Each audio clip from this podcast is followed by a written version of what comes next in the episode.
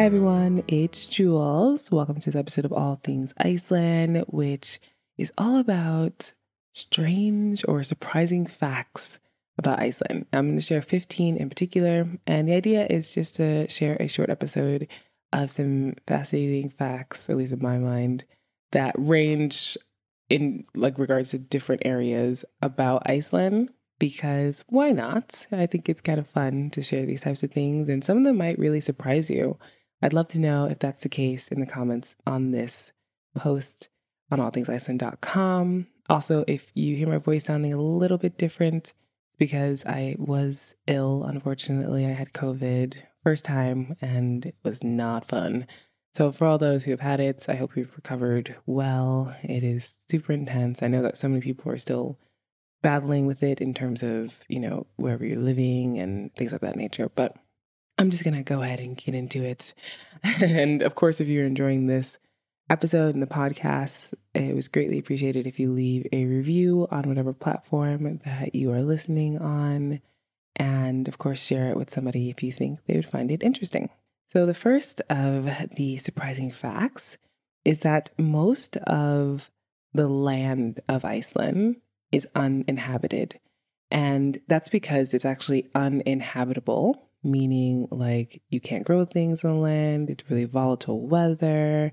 You can't build houses there because of how volatile the weather is, or like the earth that's there. It might be like black sand and all these things. So inside the middle of the country are the highlands. And this is a lot of the area in which takes up the land that is uninhabited.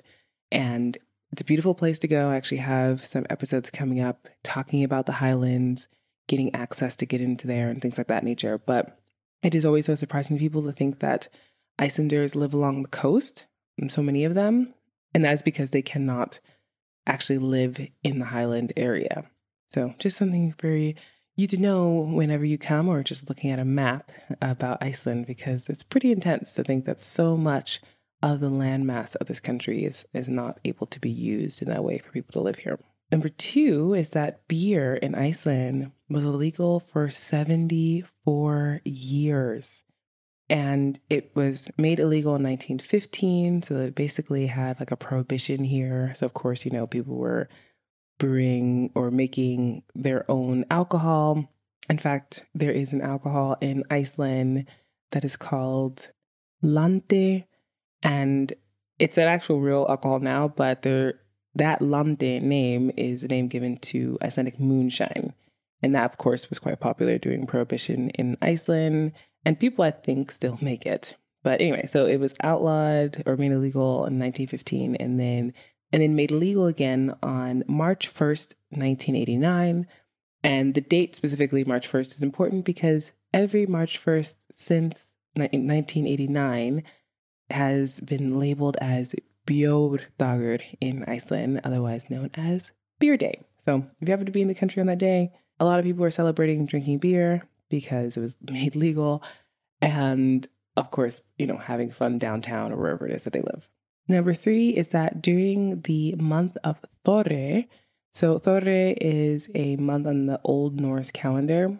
And during that time, which is like January into February, Icelanders take part in something called a Thorraplot, and it's in essence a gathering in which Icelanders eat the traditional foods of their ancestors. And some of these foods are fermented shark, so rotten shark, pickled ram's testicles, sheep's head, boiled sheep's head in particular, and things of that nature. I mean, there's obviously other foods that are delicious and more appealing, but I always find it really fascinating that all of these foods get included, and there's a lot of like partying and drinking and singing, and it's just a good time. And also kind of just an, you know, ode to their ancestors having gone through such hard times and finding out ways to preserve food and eat and survive in this environment. Number four is that during the summertime, if you're not aware of this, Iceland has twenty-four hour bright days. So the sun does go below the horizon in Iceland in what would be considered the evening time. So there's no actual night, meaning the sky doesn't get dark enough for it to be nighttime, or at least feel like nighttime. But the sun does go below the horizon, and depending on where you are, so in the south, uh, it will go below the horizon for longer, maybe a couple hours. And then in the north, it might go to, you know, below the horizon for an hour. So we've already passed the longest day of the year, which is June twenty-first. But still, throughout the summer in June, July, and parts of August, we have pretty much have twenty-four hour bright days. And personally, I love it because you can go on adventures and be out till late and things of that nature. For some people, it's really difficult because you need a face mask and blackout curtains and all that. Totally understandable. But for many, it's pretty surprising to know that this is the case when you come to Iceland. And then on the flip side of that, so number five is that the shortest day in Reykjavik, which is in the wintertime, is around four hours, which means that the sun is physically like in the sky for that amount of time, and then it goes back down below the horizon again. The time frame in which it gets dark, of course, the, the day is mostly dark. So I remember when I first moved and going to work in the morning, nine o'clock in the morning, the sun's still not up, pitch black outside. Same thing with like up until eleven o'clock, which is when you get to the shortest day of the year. And that can be really difficult if you're working inside all the time and the sun comes up at eleven and then it sets at around three.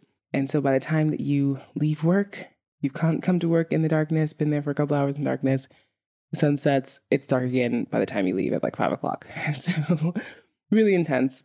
And of course, this means an alteration in travel plans for many people who come to the country, and just knowing that this is the case, that you have to take into account these amount of hours. I will have a link in the show notes of this episode about where you can look up time, uh, date, and brightness for that day whenever you're coming, so that you can be able to help yourself plan so that you know like how much daylight hours you would have, especially if you're coming in the wintertime. Number six is, again, one in which we are talking about the Old Norse calendar. And the first day of summer in Iceland is actually in April. And this always makes me laugh because it just seems absurd. But if you think about it from perspective of Icelandic people, like meaning their ancestors, when they followed the Old Norse calendar, it was split up into two seasons, winter and summer. And so six months for winter, six months for summer. And in essence, the first day of summer in April, it doesn't mean that you're going to have summer weather. In fact, it usually rains. It's kind of cloudy and not warm at all. It actually could snow as well. But it means that you've gotten past the worst of winter. You're, you're in essence in the clear. So that's at least something to celebrate. And it is a national holiday. And it falls, I believe, after like April twenty-fourth or like the last Thursday or something like this in April. So it is a fun, festive time, even if the weather's not that great, because again, it means that we've gotten past the worst of winter. And it is pretty funny how much Icelanders kind of hold on to these traditions, even if they themselves don't really feel that connected to it because so much of their lives have changed. But I guess also when you think about how long, it wasn't that long ago where Icelanders were living in conditions where this was still really important for them, meaning like living in turf houses and, and things of that nature. Number seven is that many people have heard about the Mid-Atlantic Rift, and if you have not, so the Mid-Atlantic Rift is a mountain range. It's actually the largest mountain range, I believe, in the world, but it's underwater. And in this valley, this Rift Valley, you have the meeting of the North American and Eurasian tectonic plates. But they're slowly drifting apart because obviously, you know, this mountain range is growing and, and things are just pulling apart. Now, the Mid-Atlantic Rift goes pretty much through the middle of Iceland. I mean, it's not directly cutting it in half, but for the most part, it's almost half, which is amazing in itself. So the fact that these two plates are pulling apart means that Iceland is being pulled in half. But due to the fact that the country has so much volcanic activity underneath it, there's land that's always created to kind of fill back in, even though these plates are drifting apart by like two centimeters a year. By the way, it's not something that's very noticeable. But at the same time, if Iceland didn't have this volcanic activity happening underneath it, then it would be noticeable, because eventually the country would just rip in two and then dr- keep, you know, drifting apart as time continued on. Number eight is that there are over one hundred thirty words in the Icelandic language just to describe the wind.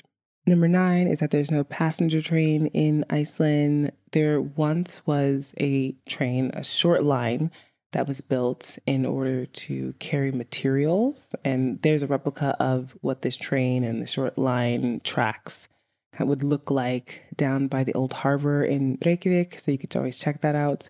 But yeah, no passenger train, never has been. It's been talked about to build a train line from Hafnarfjörður to the airport in Keflavík, but that hasn't happened and no funds have been put toward it. Number ten is that there is not Uber or Lyft or any legal ride-sharing service in Iceland. And I say not legal because, of course, people always find ways around things. I mean, just like we talked about prohibition, things of that nature. Whenever there's a lack of something or the potential for having something like this where you could save money, of course, people figure it out. But the taxi service in Iceland pretty much has what I guess you can call a monopoly on that. And I believe it's been, you know, hasn't gone through as being allowed to have Uber or Lyft in the country. I've heard about potentially a service of which like people could rent out their own cars for people to use. So pretty much just trying to decrease how much people are using or buying cars just as individuals. That has yet to be seen, but the whole point is that many people who come here, they often ask me like, oh, what about Uber or Lyft or something like this? And it's like, yeah, no, that doesn't exist here. And maybe it never will, but we'll see. It's kind of interesting because when I go back to the United States to visit, uh, it's always so amazing how easy it is to get a car like that. And the cost is not very much, whereas I've taken a taxi before when I was living in Mosvetsbied. So that's maybe a fifteen, twenty minute drive from downtown Reykjavik. But in a taxi, it will cost, at the time, it cost nine thousand Icelandic kronur. In today's amount of money, exchange-wise, maybe that's like seventy dollars or something. It might have been even more back then just because the exchange rate, like it's so much more in the favor of the dollar at the moment. But that's a lot of money, especially for fifteen, twenty minutes, just my opinion. So I don't take a taxi, obviously. And sometimes they're bringing it back now for the summer, that they have a night bus, and that's great, but that's not always available. So, you know, you figure out things, like I mentioned, when you need it, and people have definitely been doing that in their kind of their own ways, but I don't advertise what that is just because it isn't legal, and I don't want to, you know, partake in any, in giving advice about something that would be potentially, you know, getting in other individuals into trouble. Number eleven is that there is not a McDonald's in Iceland. And I actually put this up on TikTok, and I heard some Icelanders being like, yeah, but there's Metro. So Metro is owned by the same person who owned McDonald's. And during the two thousand eight crash, it became unsustainable for this individual who owned McDonald's to keep it going. He was saying that the cost, because he had to import certain types of onions and all this other stuff, because just McDonald's has their own standard. They want everything to be uniform. When you go to different countries, you get the same Big Mac and all that jazz. So he was saying that the cost to import some ingredients, like just a kilo of onions, was just as expensive as buying like a bottle of whiskey or something like that, you know? So it was just like, it didn't make sense. And so he ended up ending the franchise or ending his ownership in two thousand nine, and then ended up opening a Metro. So if you drive around Reykjavik, you'll probably see Metros. Those are the alternative to not having a McDonald's. And many Icelanders, though, that I talked to about this, are proud they don't have a McDonald's. And many people who come to visit are like, what? That's weird. They don't have McDonald's, but there's other things like Subway. And there was a Quiznos. I don't think it's here any longer. There was a Dunkin' Donuts. There's Domino's. Like there's like different um, U S franchises that are definitely here. So it's not the case that there aren't any at all. It's just, I think it's probably still the biggest fast food chain in the world happens not to be here. And I've even heard of some people saying that they like to travel to different countries specifically to try McDonald's. I mean, not only that, but as one part of their travels, but at the moment, not something you would be able to do in Iceland. Number twelve is that Iceland won a war against the British. And technically it's, it's three, well, people say three three wars, but all together it's called the Cod Wars. And yes, it was overfishing and the ability to fish within certain limits that were considered Icelandic waters. And, you know, the British were in what they felt was their right, fishing there and all this stuff. I mean, I'm actually have an episode that I think I might have done already about this on the podcast. If I haven't, then I will make sure to do it. But if I have, then I'll link it in the show notes. It's kind of funny when you get to a certain point and you're like, wow, what episodes have I done? Because I have so many written down idea-wise. But if I, yeah, like I mentioned, if I do have it, I will talk about, like, I will link it for sure. But it's just amazing to think of the superpower that was defeated by this small island nation in the North Atlantic. And to this day, Icelanders are very proud that they won those wars. Number thirteen is that the eruption of the volcano Laki in the seventeen hundreds lowered the global temperature by a few degrees, which is insane when you think about it. But all the ash that ended up coming from this eruption, it was blocking the sun. I mean, there was even in the U K, they talk about this red summer that they had, and it was like documented. And on top of that, as a surprising fact, if that's not enough already, and also ash was found in like Africa, like it was, it spread so far. But on top of this, it's said that some years after Laki had erupted, that people feel like the French Revolution was a direct result, or at least Iceland had a, a hand play in this because of the fact that people couldn't grow crops. It was like lower temperature. All this stuff was happening. Things were already boiling in France. So it's not like this was the only thing. But of course, people were hungry. And then the nobles, this royalty, you know, are not being sensitive to the fact that things are happening and the people are suffering, that, you know, got to a boiling point and there was a revolution. So uh, it's just kind of funny to think about, or surprising in some ways to think about Iceland having a, a role to play in this. Indirectly, in that, like, the country itself wasn't, you know, trying to dictate anything, but the mere fact that the volcano from this particular place going off set into motion events for that to be possible is pretty cool. Number fourteen is that at the Sorcery and Witchcraft Museum that's in Hólmavík here in Iceland, there's a replica of pants that are said to be made out of human skin. Yeah, very strange. And so the idea was that, and I won't go, I'm actually going to make a separate episode about this because I think it's kind of funny, the story, but in essence, sorcerers would make these pants in order to become wealthy.